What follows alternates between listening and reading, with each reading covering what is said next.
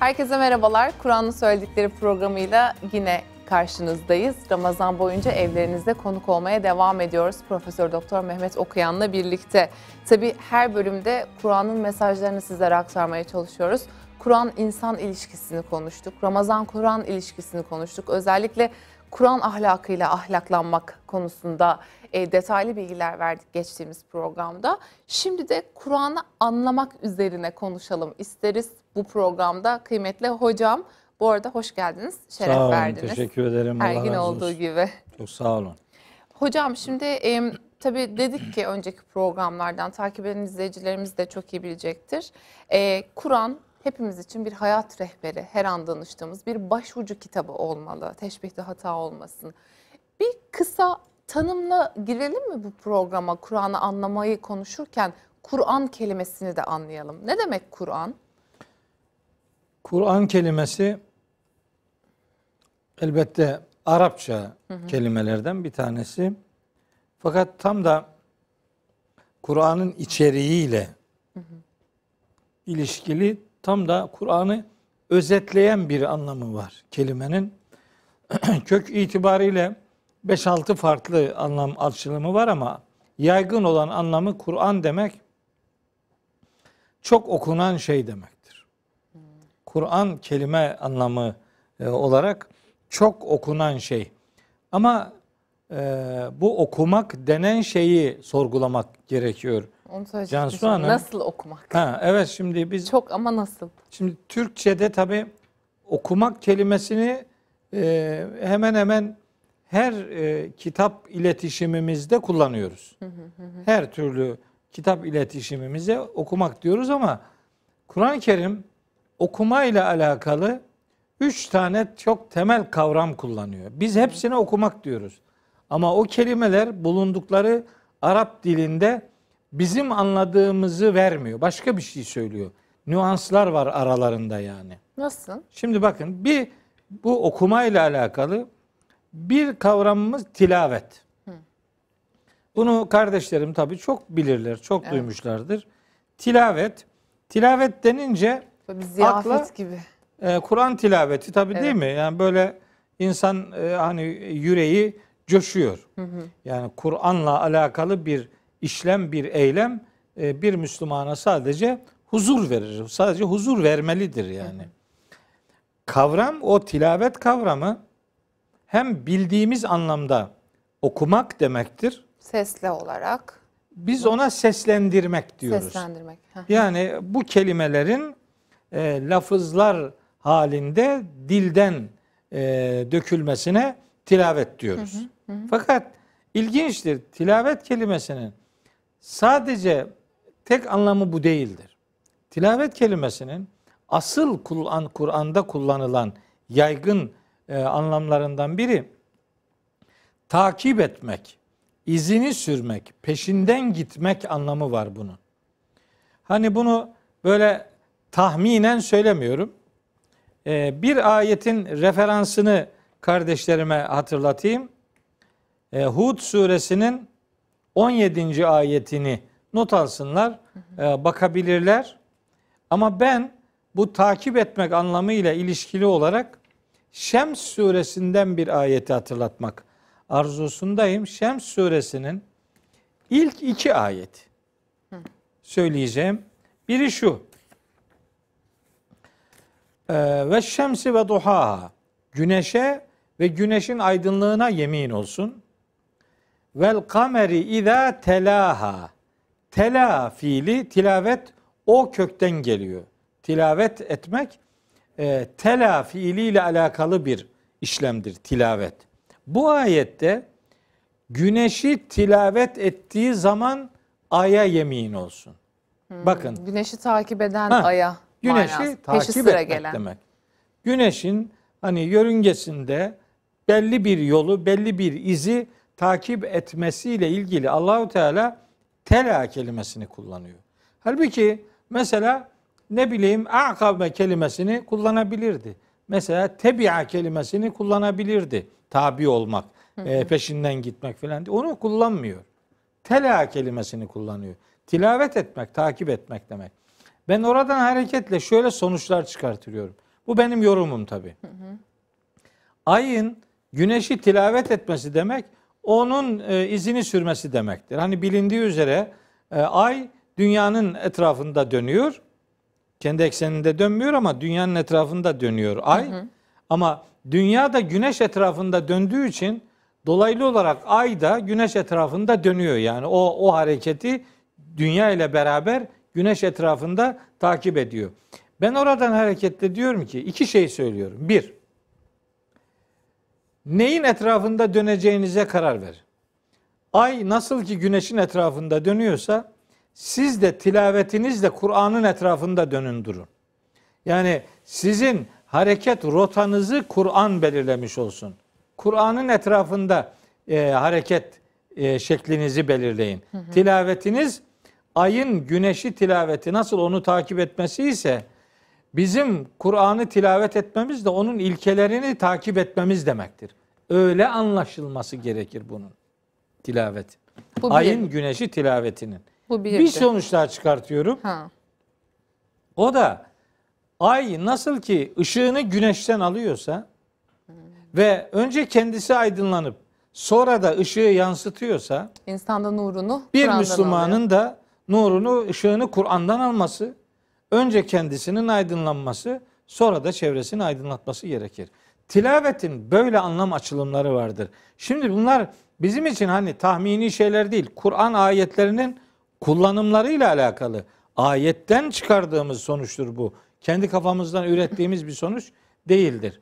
Kur'an okumayla ilgili bir birinci kavram bu tilavet. Tilavet. Üç tane temel kavram var demiştiniz. Evet. İkinci? İkincisi kıraat. Hı hı. Zaten Kur'an kelimesinin de türetildiği kök budur. Kıraat, karae kökünden geliyor. Bu kıraat kelimesi tilavetten farklıdır. Biz Türkçe'de ikisine de okumak diyoruz ama kıraat daha çok tecvidli vesaire yok, okumak mı? Dilin okumasına tilavet seslendirme ile alakalı olduğu için kıraat aklın okumasıdır. Hmm. Yani anlayarak okumak. Hmm. Yani beynin okuması. Yani sizin anlayış merkezinizin devreye girmesi demektir. Buradan hareketle aslında Kur'an anlaşılarak çok okunan kitap demektir. İşte burada evet meal bahsinde detaylandıralım evet, bunu. Evet işte oraya geleceğim. Onun altyapısını hazırlamak istiyorum. Bir kavramda Hı-hı. hani bununla ilgili bir şey daha söyleyeyim. Kur'an'ın ilk emri nedir? Oku. Onu Oku. ben geleceğim. Evet, ha. Ona geleceğim bir dakika. İlk emri bakın. Oku. Ütlü İkra. değil. Aha. Mesela tertil üçüncü kavramımız tertil. O da değil. İkra, kıraat et demek. Peki ne zaman bu emir geldi peygamberimize? İnancımız odur. Hira mağarasında geldi. Hı hı. Efendimiz orada e, dururken Kadir gecesi geldi ve ona ikra dedi. Peki onun o ikra dediği o esnada kastedilen böyle bir metnin seslendirilmesi olabilir mi? Hayır, anlaşılması. Olamaz. Onu Olamaz çünkü metin evet. yok. Metin yok. Yazılı gelmedi ki. Yazılı gelmeyince metin üzerinden herhangi bir şey söylenmez. Evet. Orada anlaşılıyor ki oradaki kıraat oku ama nasıl oku? Düşünmek, evet. Düşünerek bir şeylere kafa yormak. Zaten o ayette hemen neyi düşünmesi gerektiğini söylüyor. İkra bismi rabbikellezi halak. Yaratan Rabbinin yüceliğini düşün. Demek ki Allah'ın yaratma sıfatına gönderme var. İsim kelimesi yücelik demektir aynı zamanda. Yaratan Rabbin, Rab kelimesi sahip demektir. Yaratan sahibinin yüceliğini düşün. Oradaki kıraat düşünmek demektir. Hı hı. Aklın okuması demektir. Bunu Türkçe'de başka yerlerde de kullanıyoruz. Mesela hani sporcu diliyle söyleyeyim. Hani teknik direktör, hı hı. E, koç diyelim. Senin hı hı. eşinin mesleği itibariyle söyleyelim. Koç oyunu iyi okuyamıyor derler. Yani Evet. O onu iyi düşünemiyor yani. Orada iyi kafa yoramıyor. Yani görünmesi gereken şeyleri göremiyor. Biraz ilerisini muhakeme edemiyor. Oyunu iyi okuyamamak diye bir ifade var. Yani idrak etmek lazım. İdrak evet. Aklın devrede evet. olmaz. Kıraat, Kıraat aklın Kur'an okumasıdır. Hı hı. Kıraat. Tertil var bir üçüncü kavramımız. Tamam. O da üç Hocam, defa geçiyor. Hocam tertil. Tertille. Tertil. Evet. Hı hı. Tertil senin biraz önce hatırlattığın tecvidle de irtibatı kurulan bir kavramdır ama Kur'an'da tertil tecvide indirgenerek kullanılmaz. Kur'an'daki tertil e, bir yerde Müzzemmil suresinde geçiyor. Dördüncü ayette. Bir ayette de Furkan suresi 32. ayette geçiyor. İki, iki yerde geçiyor. Özellikle o Müzzemmil suresinin e, içeriği çok önemli. Bu tertil kavramını doğru kavrayabil, anlayabilmek için. Şimdi Müzzemmil suresi iniş sırasına göre Kur'an'ın üçüncü suresidir. Resmi sıralama, sıralamada 73 ama iniş sırasında üçüncü suredir. Ter, e, Müzzemmil suresi. Bu surenin dördüncü ayetinde Allah peygamberimize gecenin belli vakitlerinde kalkmasını ve Kur'an'ı tertil üzere okumasını istiyor. Yani kalk gecenin yarısında, yarısından öncesinde, yarısından sonrasında yani en az üç kere kalk ve gecenin çoğunu ayakta geçir. Bu zamanlarında Kur'an'ı tertil üzere oku. Tertil yap Kur'an'ı. Bakın o ayet Müzzemmil suresinin o ayetleri indirildiğinde Kur'an'ın henüz 5 ayetlik Alak suresinin ilk kısmı ve 7 ayetlik Fatiha suresi inmişti. Yani toplam indirilen ayet sayısı henüz 12. 12 ayet indirilmişken Allahü Teala Hazreti Peygamber'e sen bu Kur'an'ı tertil üzere oku. Oradaki tertil düşüne düşüne, hissede hissede, özümseyerek yani adeta Kur'an'ı Kur'anlaşarak okumaya tertil derler. Ağır ağır. Bütün hücrelerinle. Hücrelerinle, gönlünle, yüreğinle Kur'an'ı Kur'anlaşarak ağır ağır okumaya tertil derler. Hı hı. De bunun karşılığı her harfin hakkını vererek ağır ağır okumak şeklinde tarif edilir.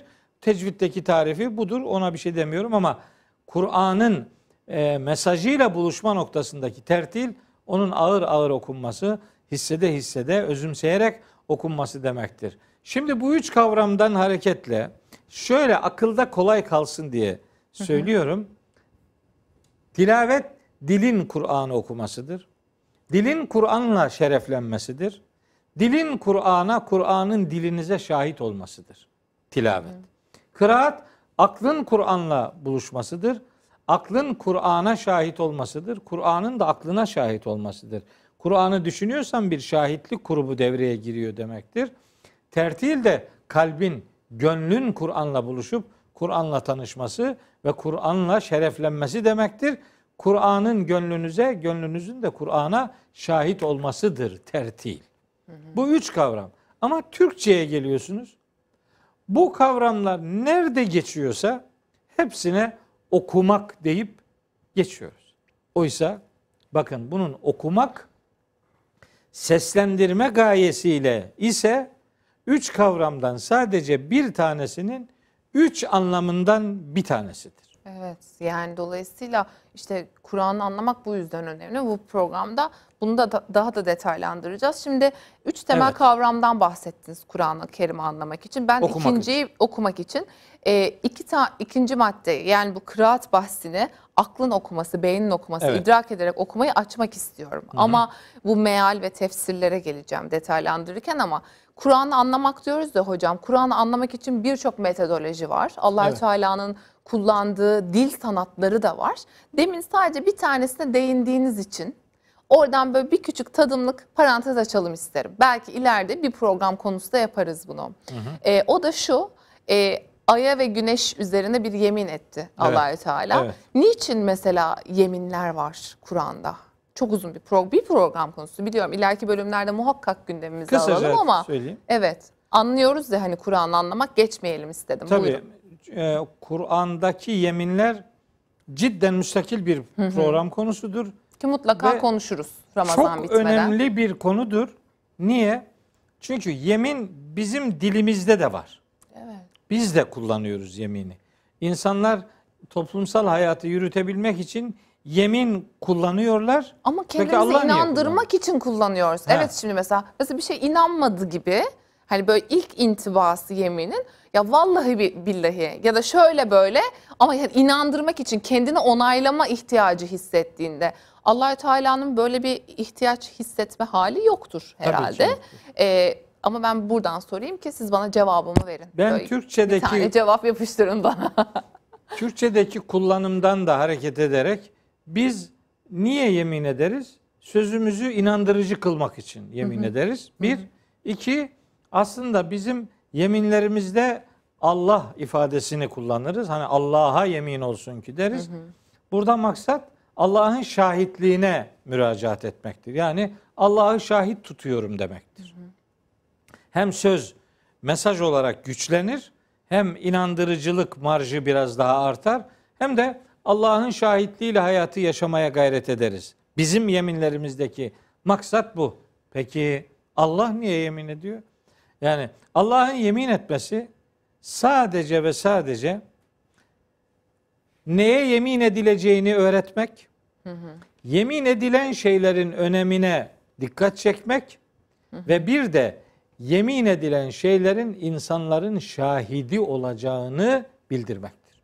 Biz nasıl ki Allah'ı yeminlerimizde Allah'ı şahit tutuyoruz, Allah da herhangi bir şeye yemin ettiğinde onu bizim şahidimiz kılacak. Yani o zaman o güneş, ay hepsi bizi bir kamera gibi gözetliyor. Hepsi Tabii. bize şahit olacak. Tabii. Uzuvlarımız da Tabii. keza bahsediyor Aynen zaten. öyle. Yasin suresinin başında Kerim'de. Yasin vel Kur'anil Hakim diyor.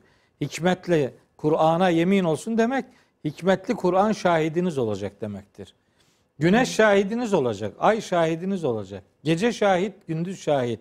Her şey biz bu aleme şahit olmaya geldik, sahip olmaya gelmedik. Biz alemin şahidiyiz, alem bizim şahidimizdir.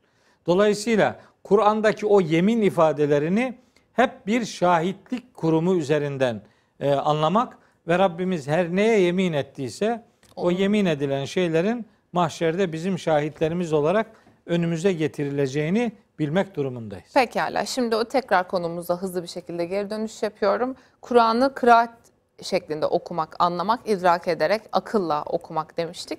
Burada ben e, yor- bu yorumları aslında siz demiştiniz ki e, yorumum, e, benim yorumumdur bu. Şimdi Evet. burada bir kavram kargaşası da burada var. Yani tefsir, meal, anlamak için tefsir mi okumak lazım, meal mi okumak lazım? Buyurun hocam bu aradaki farkı da bir açıklayalım. Evet. Ne yorumdur, ne birebir çeviridir, hangisi doğrudur, birinin birine üstünlüğü var mıdır, yok mudur, ikisi de gerekli midir? Bunu konuşalım ama meal ve tefsir demişken bu arada size bölmemek adına göstermek istiyorum. Hocamın e, meal tefsir kitabı çıktı.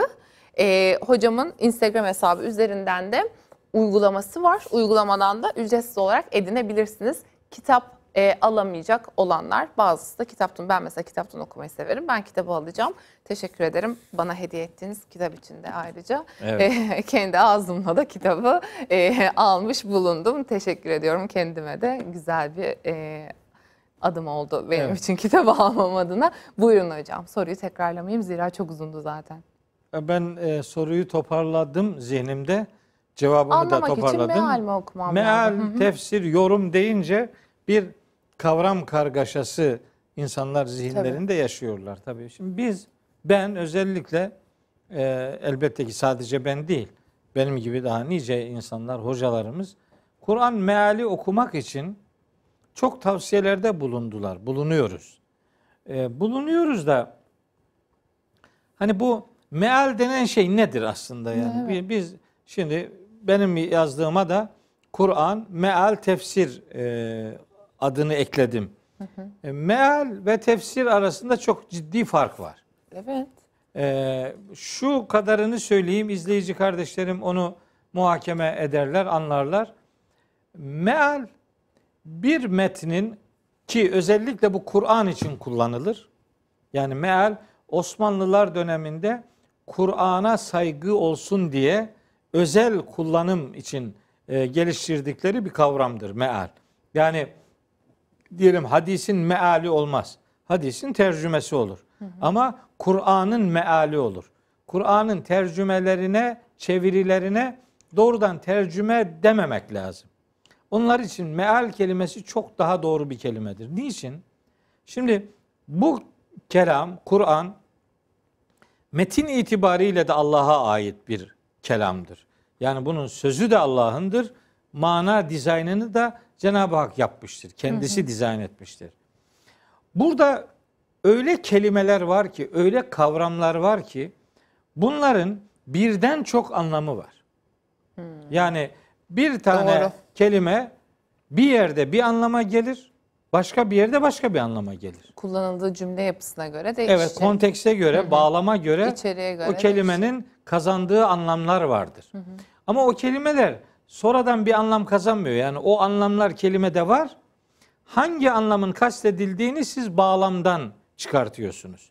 Şimdi eğer bir meal yazarı Kur'an'ın bu özelliğini biliyorsa bu kelimenin geçtiği yerlerde birden çok anlam ihtimali bulunan yerlerde o anlamlardan birini tercih eder, öbürünü bir başkası tercih eder.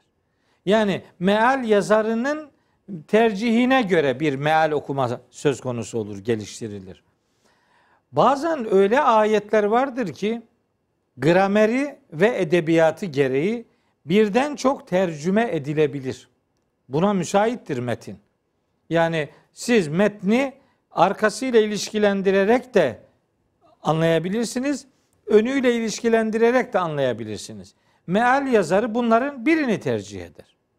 Birini tercih etmek ne demek? Öbürünü bıraktı demektir. Yani eksik kaldı demektir.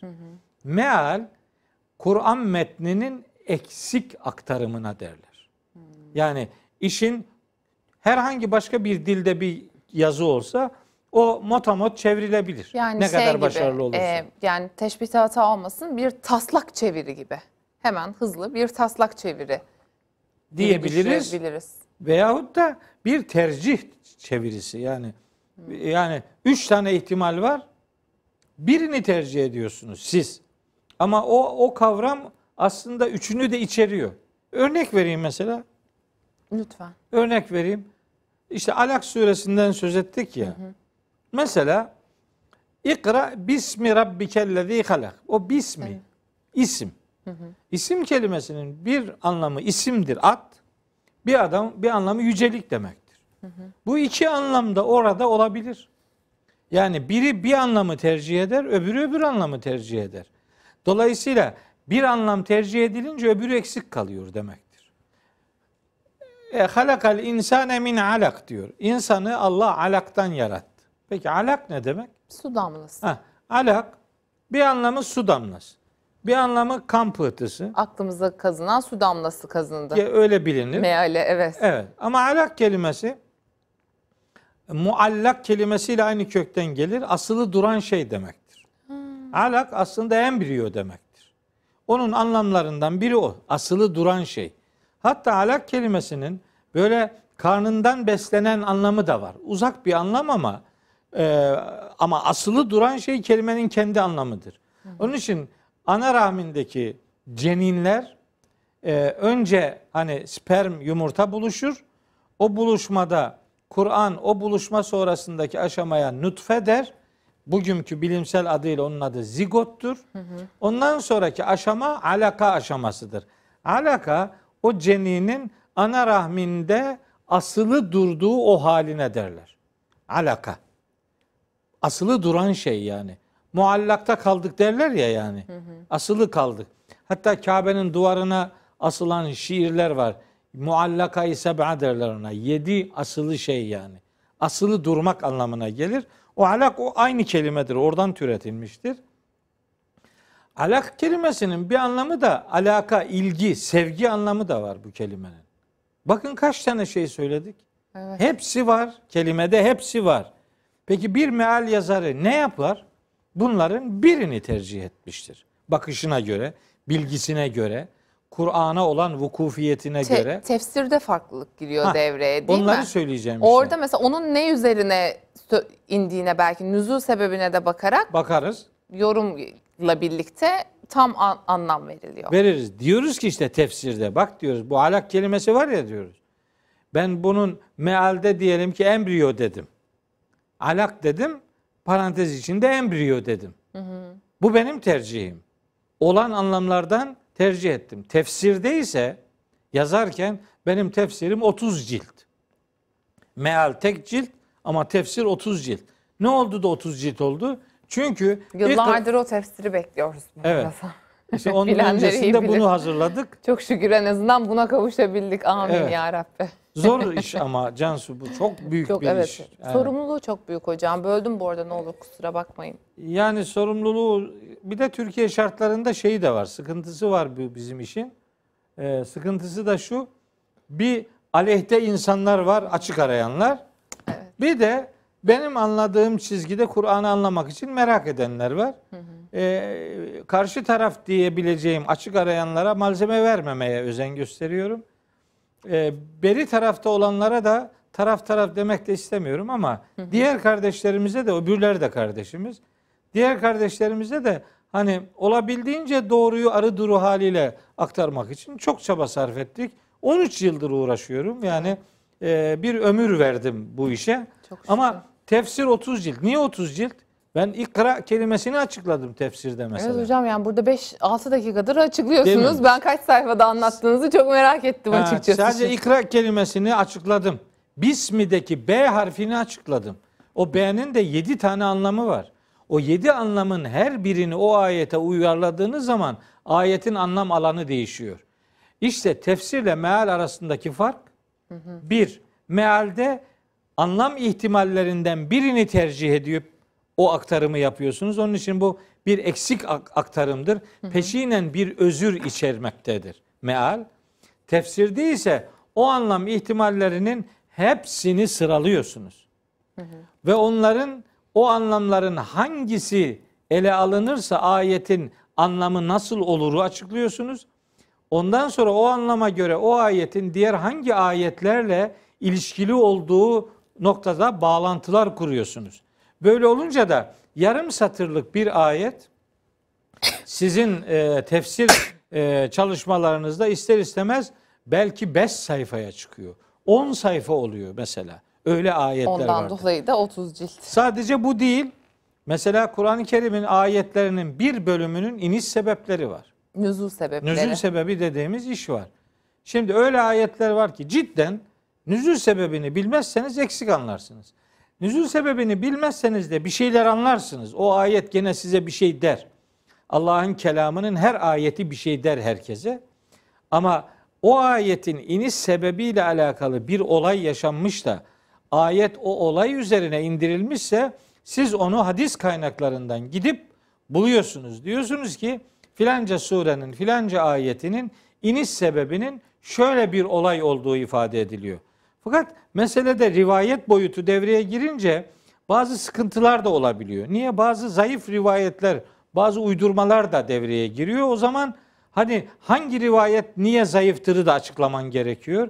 Hangi rivayet niye uydurmadır onu da açıklaman gerekiyor. Hacim büyüyor. Ama zayıfı veya uydurması var diye ayetlerin nüzül sebeplerinin bulunduğu gerçeğini örtmenin hiçbir alemi yok. Hiçbir şekilde doğru bir yaklaşım değildir. Ben mesela ayetlerin tefsirinde önce eski tefsirlere bakarım. Bu ayetin acaba bir nüzül sebebi var mı?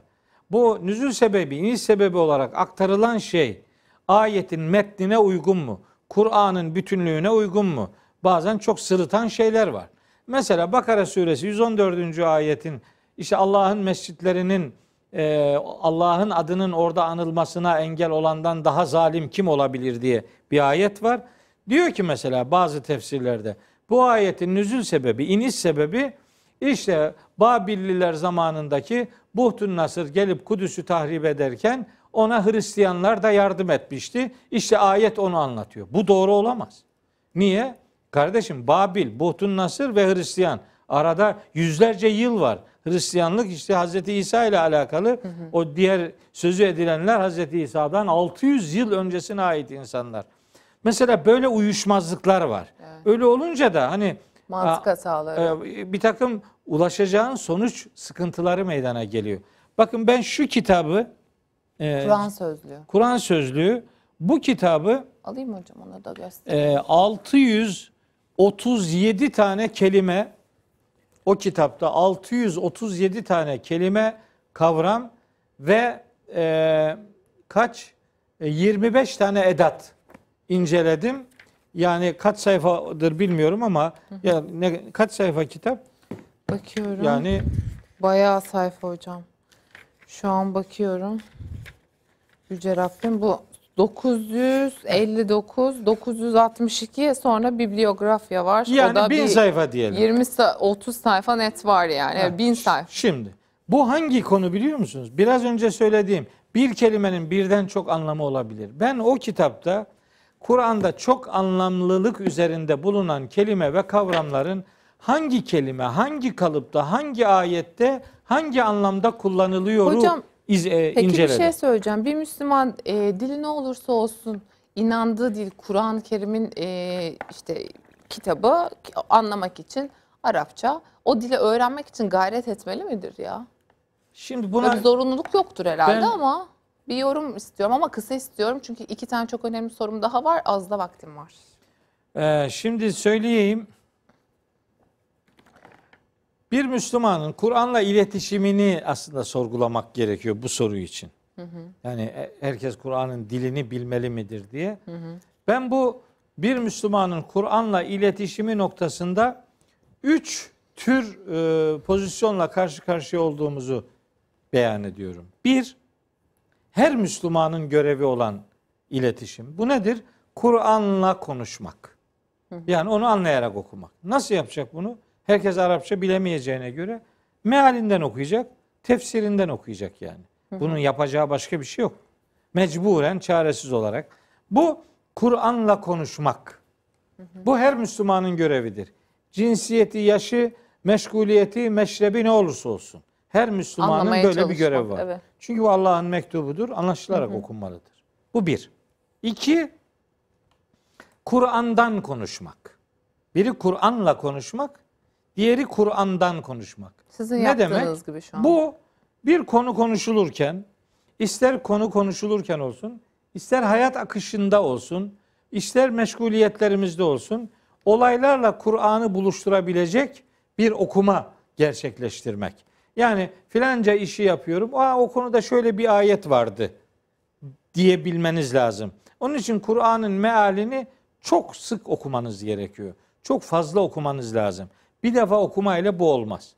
Yani her gün yıllarca okumak lazım mealden ve mümkünse meal çeşitliliğinden de istifade etmek lazım. Birinin mealini okuyorsun, onun anladığını görüyorsun. Ve onun onun eksik bıraktıkları var çünkü. Başkaları da var, onları da okumak lazım. Başkalarını okursanız daha ya- yani anlam alanı genişleyeceği için bakışınız gelişir. Daha çok şeyler düşünürsünüz.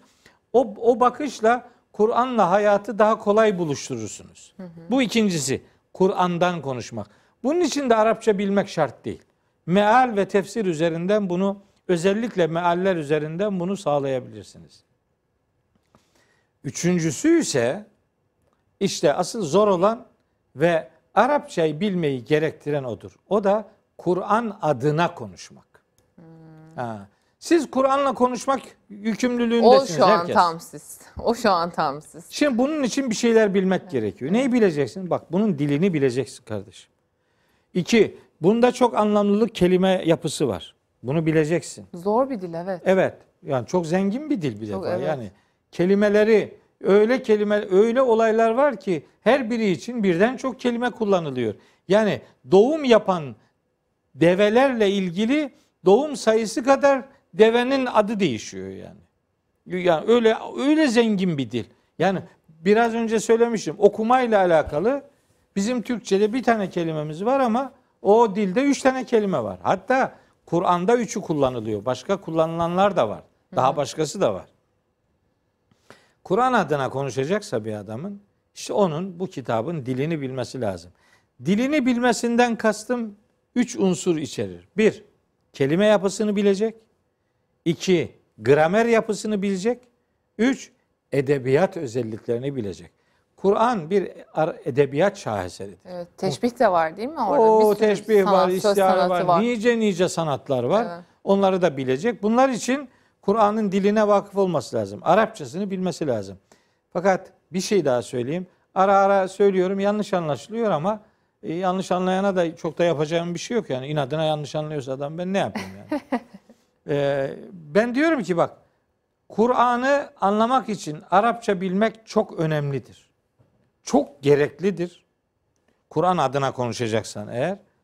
Fakat tek başına Kur'an Kur'an adına konuşabilmek için Arapçayı bilmek çok gereklidir ama yeterli değildir. Niye? Çünkü Kur'an'ın metni Arapçadır. Ama o Kur'an metninin içini doldurma noktasında Kur'an'ın manası Rabçadır. Yani Allahü Teala o kavramların içini kendisi doldurmuştur. Kur'an'da öyle vema edrake ifadeleri var. Sana bildiren ne olabilir ki diye sorduğu 13 ayette geçen teknik kullanımlar var. Bildiğin sözlük anlamıyla işi geçiştiremeyeceğin kullanımlar var Kur'an-ı Kerim'de. Öyleyse bunun anlamı Rabçadır. Kur'an adına konuşacaksan çok şey bilmen gerekiyor. Onun için şimdi böyle bir meali ele alıp üstelik tek bir meal okuyarak bir meali ele alıp ya da sadece mealden hareket ederek Kur'an adına konuşmayı son derece yanlış buluyorum. Yani bir konuda bir ayet biliyor olabilir biri. Tamam. Ama o konuda başka ayetler var ve onları bilmiyorsa ne olacak? Kur'an'da böyle eksik. serpiştirerek anlatma tekniği var Cansu Hanım. Kur'an bir konuyu bir yerde anlatıp bitirmez. Bu düz bir kitap ve düz bir e, makale mantığıyla yazılmış, ele alınmış bir kitap değil. Bunda serpiştirerek anlatımlar vardır. Yani Kur'an'ın bir konuda ne dediğini bilmeniz için o konudaki bütün dediklerini görmeniz lazım. Hatta Kur'an'ın bir konuda ne dediğini bilmeniz için Kur'an'ın her konuda her dediğini bilmeniz lazım. Bütün içerisinde o parçanın hangi motifte nerede durduğunu görmeniz için kitabın tamamını bilmeniz lazım. Kur'an'la konuşmak her Müslümanın görevidir. Kur'an'dan konuşmak yiğit Müslümanların görevidir. Kur'an adına konuşmaksa Kur'an'a ömür veren insanların yapabileceği bir iştir. Yani inşallah onlardan olma yolunda bir gayeniz var. Ya- Yani yolculuğumuz odur. Evet. Yoksa e, çok iddialı falan değiliz. Öyle bir ben biliyorum başkası bilmiyor gibi sözleri söylemekten Allah'a sığınır. Pekala. Hocam e, aslında süren bitti. Hatta biteli iki dakika falan oldu ama bir soru sormak durumundayım. Bu Bir konuyla dahaki alakalı. program sorarsın. Tam bir dahaki, bir dahaki program sorayım. Bence de öyle. Ama sorayım hocam bu bölümde ya. Meal ve Peki. tefsiri tam konuşmuşken. Kısa bir öz cevap. Meal okuyarak hatim olur mu? Hatim ayındayız ya Ramazan. Türkçesinde hatim olur mu? Mealin meal meal okuyup bitirmişse meal hatmi olur. Hatim demek bir şeyi bitirmek, Bitirmek demek, e, sonuna gelmek demektir. Ben size söyleyeyim mi?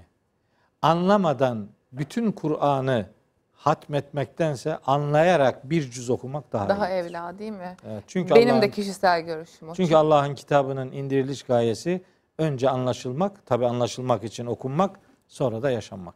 Ağzınıza sağlık. Çok teşekkür ederim hocam. Efendim sizlere çok teşekkür ederim. Yayınımıza göstermiş olduğunuz ilgiden dolayı yarın tekrar görüşmek üzere. Hayırlı Ramazanlar diliyorum.